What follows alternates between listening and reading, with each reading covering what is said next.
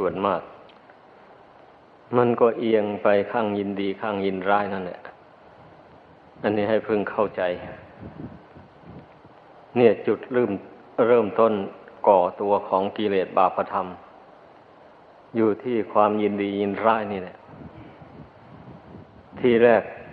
มันความยินดียินร้ายมันยังอ่อนๆอยู่ มันก็ยังไม่เกิดเป็นจิตอกุศลขึ้นอย่างรุนแรง อันนี้ถ้าปล่อยให้มันปิตกวิจารยินดียินร้ายแรงๆคือเข้าไปแล้วก็ เกิดเป็นอกุศลจิตขึ้นมาแล้ว สามารถที่จะเบียดเบียนบุคคลอื่น และสัตว์อื่นได้ เนี่ยอยู่ตรงนี้แหละ ให้พึ่งพากันเข้าใจ ที่คนเราจะดีได้ ก็เพราะว่ารู้จัก ทำใจของตนให้เป็นกลาง วางใจลงให้เป็นหนึ่ง ให้มันได้ อย่าให้มันเอียงไปข้างยินดียินร้ายต่าง ๆ ความว่ายินดียินร้ายเนี่ย ที่มันจะเป็นทางอากุศล ได้นั่นมันเกี่ยวกับความไม่รู้ เกี่ยวกับความไม่ฉลาดในกระบวนจิต แต่ท่านผู้ที่ฉลาดในกระบวนจิตแล้ว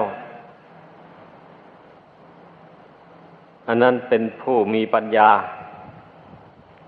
ถึงว่ายินดี ก็เรียกว่ายินดี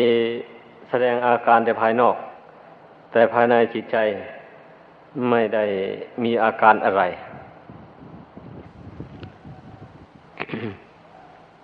ช่นอย่างเราพูดกันว่ายินดีต้อนรับอะไรหมูนี้ เมื่อมาเยี่ยมมาเยือนเนี่ย ขอแสดงความยินดีต้อนรับอย่างนี้แต่ภายในจิตใจนั้นเป็นปกติอยู่ ไม่ได้แสดงอาการยินดีปิติอะไรเหลือล้นพ้นประมาณเหมือนอย่างวาจาคำพูดอย่างนี้เรียกว่าความยินดีแบบประกอบไปด้วยปัญญาอ่า รักษาจิตใจของตนให้เป็นปกติอยู่ได้ ไม่ยึดถือเอาคำพูดเอาวาจา อันนั้นจนทำให้ใจหวั่นไหวไปตามคำพูด อย่างนั้นคำว่ายินร้ายก็เหมือนกันนะคำว่าคนผู้นี้มันน่าเกลียดจริง อย่างนี้นะ อันนี้ก็ว่าตามสมมติสำหรับผู้มีปัญญา เรียกว่าน่าเกลียดเกลียดความประพฤติของเขาไม่ใช่เกลียด เกลียดความประพฤติอันไม่ดีไม่งามต่างหากอย่างนี้แหละแต่ตัวบุคคลนั้นมันก็ประกอบไปด้วยธาตุสี่ขันห้าเท่านั้นมันไม่มีอะไรมันไม่มีสัตว์ไม่มีบุคคลอะไรหรอก แต่ว่าภายในจิตใจของผู้มีปัญญาแล้ว ก็หาได้ แสดงความจงเกลียดจงชังในใจอย่างรุนแรงเหมือนอย่างวาจาที่พูดออกมาไม่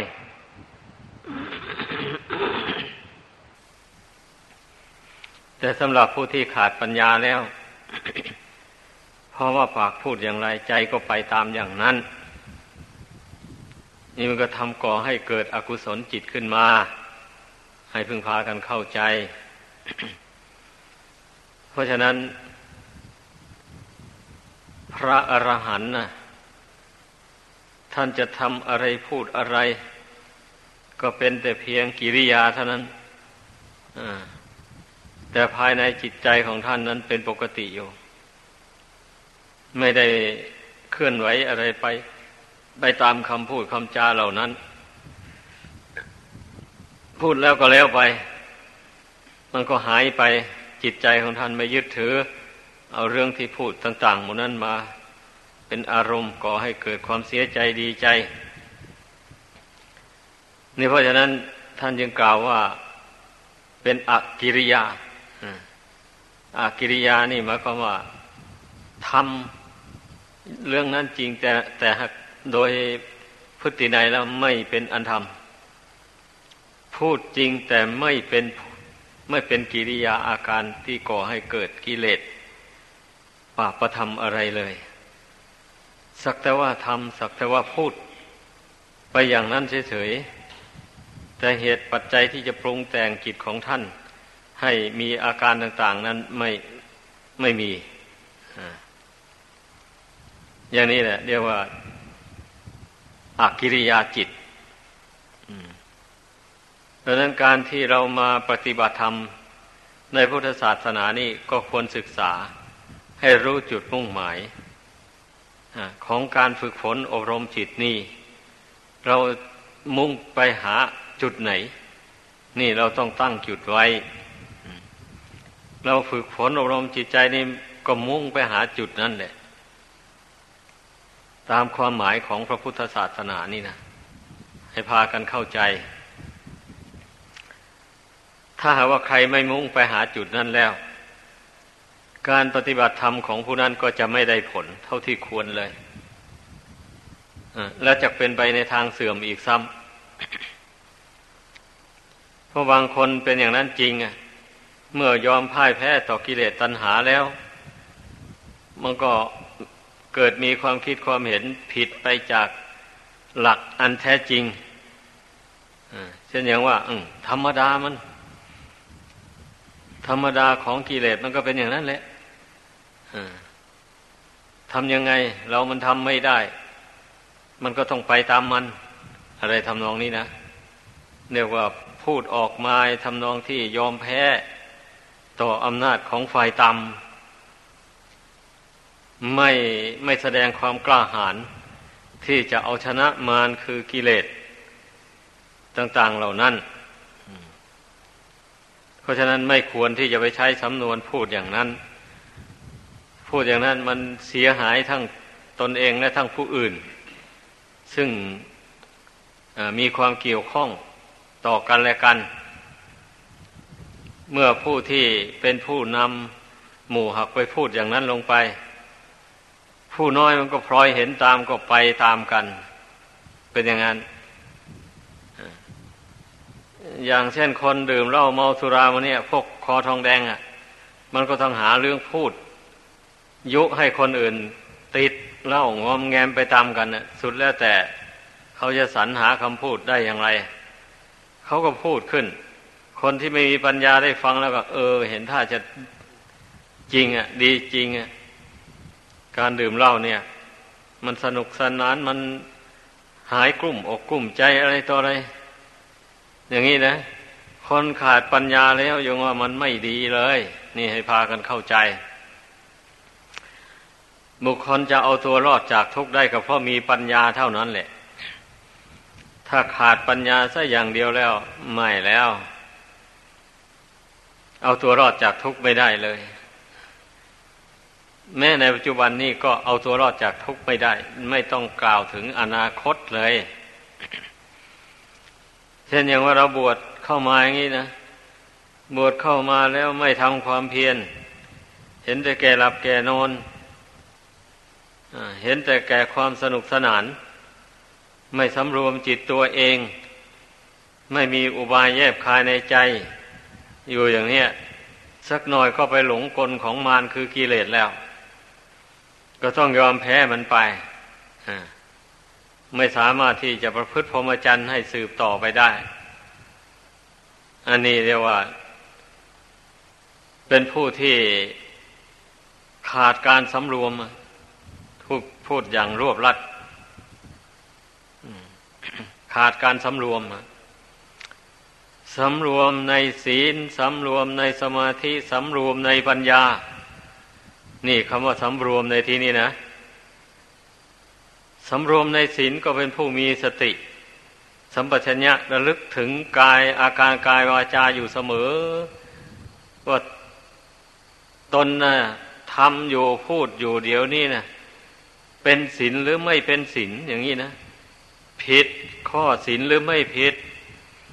อย่างนี้ต้องมีสติกำหนดรู้ตัวอยู่เสมอเนี่ย หรือว่าก่อนจะทำอะไรจะพูดอะไรลงไปอย่างนี้นะ ก็มีสติระลึกล่วงหน้าก่อนว่า เรื่องที่เราจะทำจะพูดเนี่ยมันขัดต่อวินัยหรือไม่ ก็เมื่อรู้ล่วงหน้าเวลามันขัดต่อพระวินัยอย่างนี้ก็ไม่แล้วไม่ทำไม่พูดนี่ จึงเรียกว่าเป็นผู้สำรวมในศีลสำรวมในสมาธินั้น เมื่อตนได้ทำใจให้สงบลงไปโดยอุบายวิธีอย่างไร โดยการเห็นแจ้งในกรรมฐานข้อไหน ตนเจริญกรรมฐานข้อไหน ใจจึงสงบลงเช่นนี้นะ เมื่อออกจากสมาธิมาแล้วก็ไม่ลืม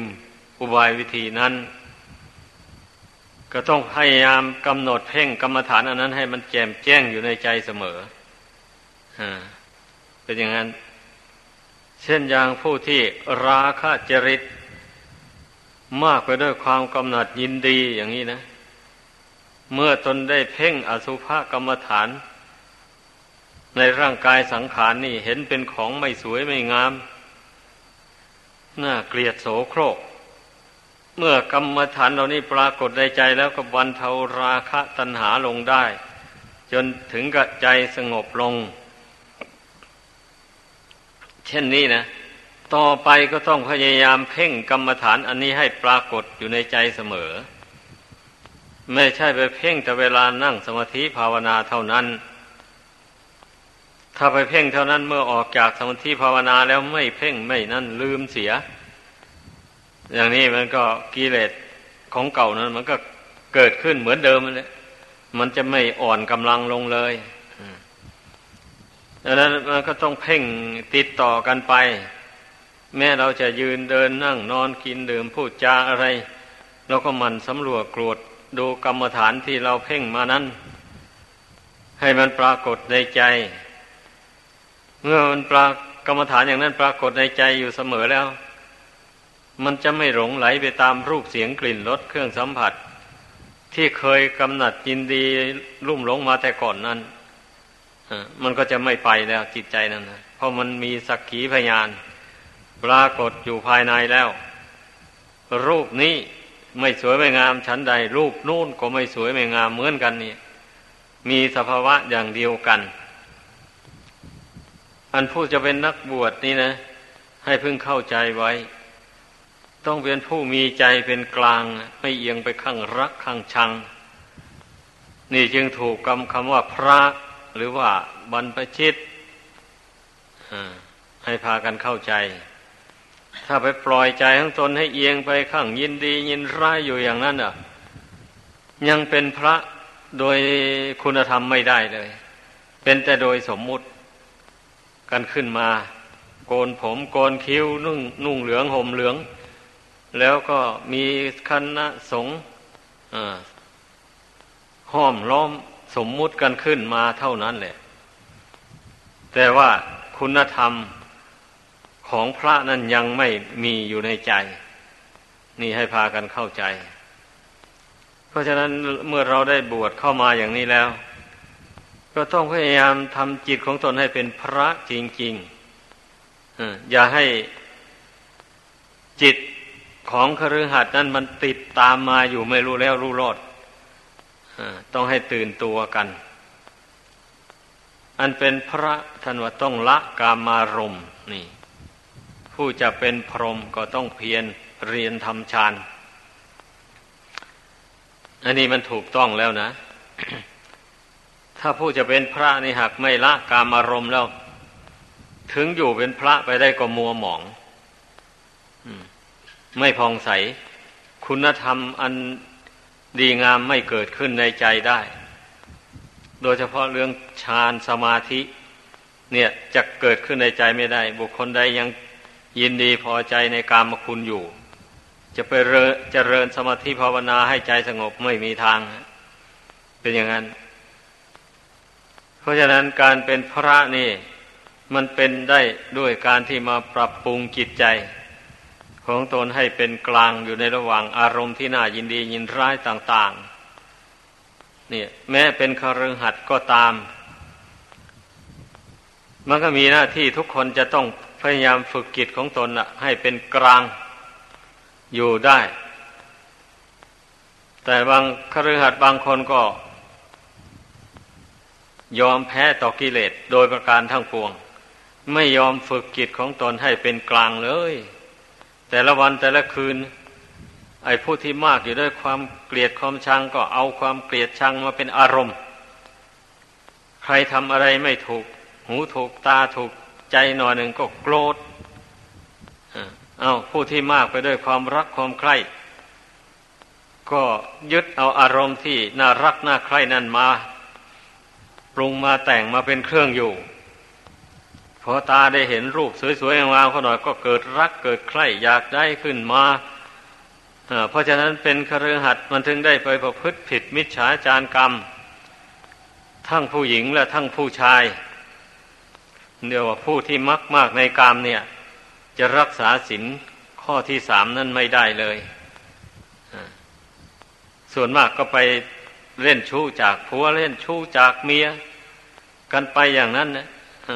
ทำบาปใส่ตนเองไม่รู้ตัว นี่มันก็เนื่องจากว่าไม่ได้ทำใจให้เป็นกลางเลย ยามใดก็มีแต่แช่อยู่ด้วยความรักความใคร่นั้น จิตใจนะไม่ได้เบาบางจากความรักความใคร่เลย เช่นนี้แล้วมันจะไม่ทำบาปอย่างไรเล่านั่นเนี่ยเพราะนั้นถ้าว่าผู้ใดปรีกตนออกจากความรักความใคร่อันนั้น นั่งสมาธิภาวนาลงไป จะเป็นคฤหัสถ์ก็ตามเป็นนักบวชก็ตามหากห้ามใจของตนในห่างจากอารมณ์น่ารักน่าใคร่น่าเกลียดน่าชังต่างๆนั้น ให้ใจมันสงบลงไปได้เป็นครั้งเป็นคราว เช่นนี้มันก็จะเห็นโทษแห่งความรักความใคร่เกินขอบเขตนั้นคันถ้าเป็นผู้ครองเรือนก็จะไม่ประพฤติผิดมิจฉาจารกรรม ถ้าเป็นนักบวชก็จะไม่ล่วงวินัย น้อยใหญ่อันเกี่ยวกับราคะตัณหานั้น นี่มันมันมีประโยชน์ทั้งสองฝ่ายแหละ ทั้งคฤหัสถ์ทั้งนักบวชการปฏิบัติทำใจของตนให้เป็นกลางวางใจให้เป็นหนึ่งนี่นะไม่ใช่ว่าพอแต่ทำใจให้เป็นกลางวางใจเป็นหนึ่ง เท่านั้นแล้วกิเลสจะหมดสิ้นไปทีเดียวเลยไม่ใช่ มันเข้าใจผิดกัน อันนี้เป็นแต่เพียงพักผ่อนจิตใจ เป็นครั้งเป็นคราวไปเท่านั้นเองแหละ หลังจากกิเลสเผาเล่าร้อนมาพอแรงแล้วเราก็มาทำความเพียรยึดเอาศีลเอาธรรมเอาบุญกุศล หรือเอากรรมฐานอันใดหนึ่งเป็นอารมณ์เพ่งเมื่อเห็นคุณแห่งศีลแห่งธรรมเห็นกรรมฐาน อันใดหนึ่งปรากฏขึ้นในจิตใจแล้วใจก็ เบื่อหน่ายหรือว่าสังเวชสลดใจลงไป ต่อความหลงความเมาเหล่านั้นน้อมใจลงสู่ความสงบปล่อยวางอารมณ์ต่าง ๆ ดังที่กล่าวมาแล้วนั้นให้ใจมันสงบเป็นกลางลงไปได้ อย่างนี้เลยได้ชื่อว่าเป็นผู้บำเพ็ญเนกขมมะบารมี แม้ผู้เป็นครหัสมันก็บำเพ็ญได้ แต่มันได้ชั่วคราว ก็ก็เอาชั่วคราวก็เอา แต่เมื่อเราทำไปบ่อยๆเข้า มันก็ค่อยมากขึ้นอยู่ในตัวแหละ ไอ้ผู้ไม่ทำเสียเลยก็อย่างที่ว่ามาแล้วนั่นแหละ ก็เลยสร้างแต่บาปแต่กรรมใส่ตัวเอง เพราะว่าจิตใจเอียงไปข้างรักข้างชังอย่างรุนแรงอย่างว่ามานั่นแหละ นี่ควรจะรู้จุดที่ชีวิตจิตใจของคนเราแต่ละคนมันจะไปทำชั่ว ด้วยกายวาจาใจนะมันออกจากนี้เองแหละ ถ้าที่ไม่ได้สำรวมในศีล ให้บริสุทธิ์ไว้ไม่ได้สำรวมในสมาธิไม่ได้รักษาจิตของตนให้ตั้งมั่นอยู่ในบุญในคุณ แล้วก็ไม่ได้สำรวมปัญญา คือไม่ได้ใช้ความคิดความนึก ไม่หัดคิดหัดนึก ไม่หัดค้นคว้าหาเหตุผลของชีวิต พื่อให้รู้แจ้งในวิถีชีวิตตามความเป็นจริง คนเรานะ่ะมีแต่นั่งเฝ้านอนเฝ้าสังขารร่างกาย อันนี้อยู่เฉยๆนะ ส่วนมากนะ ไม่ได้ไม่ไม่ค่อยได้คิดค้นหาเหตุปัจจัยของชีวิต อันนี้เท่าไรนัก ว่าการที่เราเกิดมานี่นะมันมายังไงกันนะ่ะ อะไรเป็นเหตุเป็นปัจจัยตกแต่งให้เกิดมาเป็นรูปเป็นนามอันนี้ อย่างนี้นะ น้อยคนนักที่จะ มีอุบายแยบคาย วินิจฉัยตัวเองอย่างว่านี้นะ ถ้าผู้ใดมีอุบายแยบคาย วินิจฉัยตัวเองได้อย่างว่านี่ผู้นั้นน่ะ ก็จะตื่นตัวเลย สามารถที่จะละความชั่วได้ทำความดีได้เป็นขั้นๆขึ้นไปตามกำลังความสามารถของตนของตนแหละ เป็นอย่างนั้น เพราะว่าเหตุปัจจัยของชีวิตตามแนวทางพระพุทธศาสนานี่ ก็พระพุทธเจ้าทรงตรัสไว้แล้วนี่ว่าสัพเพสตากรรมัสกากรรมทายาธากรรมโยนิกรรมบันทุกรรมปฏิสารนา ยังกรรมังกริสันติกัลยาณังวาปาปกังวาตัดสะดายาดาภวิสันติ แปลว่าสัตว์ทั้งหลายมีกรรมเป็นของของตน แล้วก็เป็นผู้ได้รับผลแห่งกรรมที่ตนกระทำนั้น เป็นผู้มีกรรมเป็นเผ่าพันธุ์พี่น้องติดตามมา นี่ เป็นผู้มีกรรมเป็นแดนเกิด เป็นผู้มีกรรมเป็นที่พึ่งอาศัย บุคคลใดจักทำกรรมอันใดไว้เป็นบุญหรือเป็นบาป ก็จะเป็นผู้รับผลของกรรมนั้นสืบต่อไป พระศาสดาทรงตรัสไว้ชัดเจนอย่างนี้แล้ว แต่คนเรานั้นไม่น้อมเข้าไปคิดไปพิจารณาเลย ส่วนมากนะ มีแต่เมาอยู่ในความรัก เมาอยู่ในความชัง อยู่อย่างนั้นทั้งกลางวันและกลางคืนเนี่ย นี่นะความโทษที่ไม่ได้ทำใจเป็นกลางนะมันเป็นอย่างนี้แหละเลยไม่รู้วิถีชีวิตของตัวเอง ไม่รู้เหตุปัจจัยแห่งชีวิต ว่ามันเป็นมาอย่างไรอะ ถ้าหากว่าเรามาวินิจฉัยตามพระพุทธภาษิตที่ยกขึ้นเบื้องต้นนั้นแล้ว เราก็จะได้รู้ว่าอัตภาพร่างกายอันเนี้ยธาตุสี่ขันธ์ทั้งห้าอันนี้และดวงกิจที่มาอาศัยอยู่ในธาตุสี่ขันธ์ห้าเนี่ย อาศัยกรรมดีกรรมชั่วมานำดวงกิจอันนี้มาปฏิสนธิในธาตุของมารดาบิดา แล้วบุญกรรมบาปกรรมนั้นก็ตกแต่งอวัยวะร่างกายน้อยใหญ่ต่าง ๆ เหล่านี้ ให้เป็นรูปร่างของคน หรือของสัตว์ก็แล้วแต่แหละ อย่างนี้นะ บุญกรรมตกแต่งให้แท้ๆนะเพราะฉะนั้นเลยรูปร่างของมนุษย์เรานะ่ะ ก็จึงไม่เหมือนกันนะมันเกิดจากกิริยาจิตของแต่ละบุคคลได้กระทำออกมาแต่ชาติก่อนนู่นนะ มื่อบุคคลที่มีกรรมชั่วติดตัวมา ชนิดไหนกรรมชั่วนั้นมันก็มาแต่งร่างอันนี้ให้ไม่สมประกอบแล้ว ธรรมดาเรื่องกรรมชั่วนี่นะอันมันจะแต่งให้ดีไม่มีมีจะแต่งให้ขี้ร้ายนั่นแหละอวัยวะร่างกายบกพร่องไม่สมบูรณ์นะนั่นเรียกว่ากรรมชั่วมันแต่งบัดนี้เมื่อผู้ใดมีอวัยวะร่างกายสมบูรณ์ทุกส่วน ไม่วิบัติขัดข้องอย่างนี้ ก็แสดงว่ากรรมดีนะมันแต่งให้ อันนี้กรรมดีนี่มันก็ยังมีวิเศษกว่ากันไปอีกนั่นแหละ บางคนก็รูปร่าง สวยงาม ผิวพรรณก็ละเอียดนิ่มนุ่มนวลผิวพรรณก็พุทธพอง หมู่นี้นะ ผิวก็ไม่หยาบกร้าน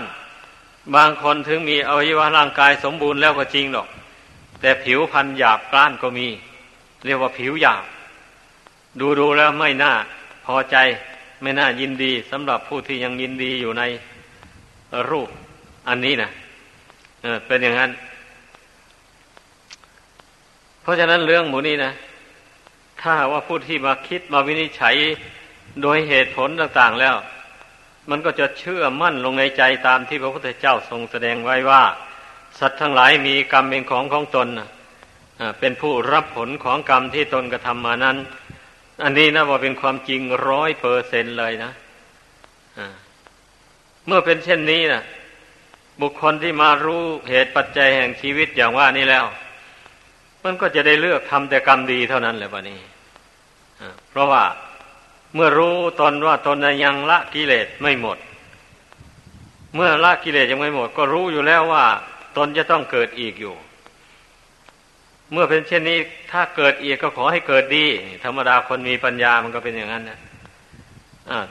เราจะทำยังไงมันถึงจะเกิดดีได้อ้าวก็ทำกรรมดีเลยนี่ทำกรรมดีใส่กายวาจาใจของตัวเองเข้าไป สิ่งใดเป็นกรรมชั่วก็เพียรละออกไป เช่นนี้ แล้วกรรมดีนั้นมันก็จะแต่งให้ได้รูปร่างอันสวยงามสมประสงค์ แล้วก็ทั้งตกแต่งให้จิตใจดีด้วย นี่ จิตใจประกอบไปด้วยเมตตากรุณาเป็นคนไม่ใจดำอมหิตเพราะเหตุว่าจะเป็นมนุษย์อยู่นี่ ปัจจุบันชาตินี่ก็ได้ภาวนาพยายามสำรวมในศีลในสมาธิในปัญญาอย่างว่านี่แหละ แต่ว่าสำรวม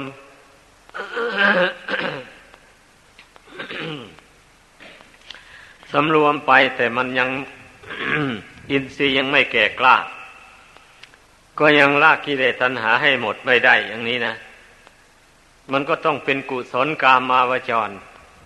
ติดตามไปตกแต่ง อวัยวะ หรือว่าธาตุสี่ขันห้านี้ให้ อย่างสมบูรณ์บริบูรณ์ นี่พูดถึงกุศลกรรม กรรมดีที่บุคคลกระทำเช่นอย่างที่พระพุทธเจ้าทรงตรัสว่า ตายแล้วไปเกิดในสวรรค์มูนี้นะมันก็ล้วนตั้งแต่บุคคลผู้เป็นมนุษย์เรานี่แหละ เมื่อเป็นมนุษย์ตื่นตัวได้รู้เหตุปัจจัยของชีวิต ว่าทำดีได้ดีทำชั่วได้ชั่วอย่างว่านี่นะแล้วก็เพียรพยายามรับละกรรมชั่วออกจากกายวาจาใจของตนเท่าที่จะละได้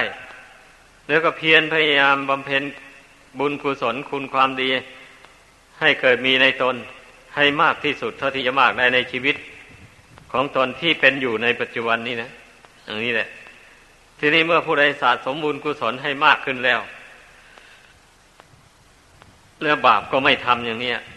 ตายแล้วมันก็ต้องไปเกิดสวรรค์เท่านั้นเองเนี่ยจะไม่ไปไหนอะนั่นแหละผู้ที่มารู้เหตุปัจจัยของชีวิต ตามคำสอนของพระพุทธเจ้าแล้ว ด้วยปัญญาของตนเองแล้วจะพยายามหลีกเลี่ยงจากกรรมอันชั่วเรื่อยไปทีเดียวผู้นั้นนะจะพยายามสั่งสมแต่กรรมอันดีใส่ตัวเองสำรวมในศีลทำศีลให้บริสุทธิ์ ผู้อยู่ครองเรือนก็ต้องสำรวมในศีลห้ากรรมบทสิบให้บริสุทธิ์ อย่างนี้นะหรือว่าผู้นุ่งขาวห่มขาว ก็สำรวมในศีลแปด หรือว่าผู้รักษาโบสถศีลก็สำรวมในศีลโบสถ นั้นให้บริสุทธิ์บริบูรณ์ด้วยดี อย่าให้มันขาด อย่าให้มันด่างมันพร้อยเรียกว่าสำรวมผู้ที่เป็นนักบวชก็สำรวมในสิกขาบท เป็นพระก็สำรวมในพระปฏิโมก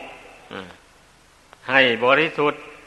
เป็นสามเณรก็สำรวมในศีลสิบให้บริสุทธิ์ อย่าไปล่วงศีลอย่าไปทำศีลให้ขาดอย่างนี้นะ แล้วก็สำรวมจิตใจของตนให้ตั้งมั่นอยู่ในบุญในคุณความดีเหล่านั้น ถึงแม้ว่าจะทำใจให้สงบอย่างละเอียดละออไม่ได้ แต่ขอให้เราเชื่อมั่นในบุญในคุณนี่ เชื่อมั่นในความบริสุทธิ์ เชื่อมั่นในศีลในคุณของศีลอย่างนี้นะ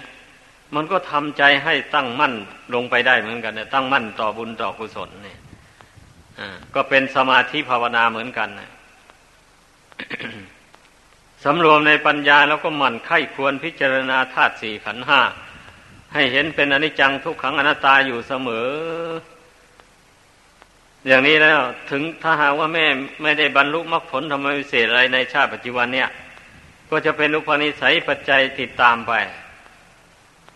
เมื่ออินทรีย์แก่กล้าขึ้นไปได้ฟังธรรมเทศนาของพระพุทธเจ้า ในชาติต่อไปนั่นก็สามารถที่จะละอาสวะกิเลสให้หมดสิ้นจากกิตสันดานได้โดยง่าย ดังแสดงมาสมควรแก่เวลา ขอยุติลงเพียงเท่านี้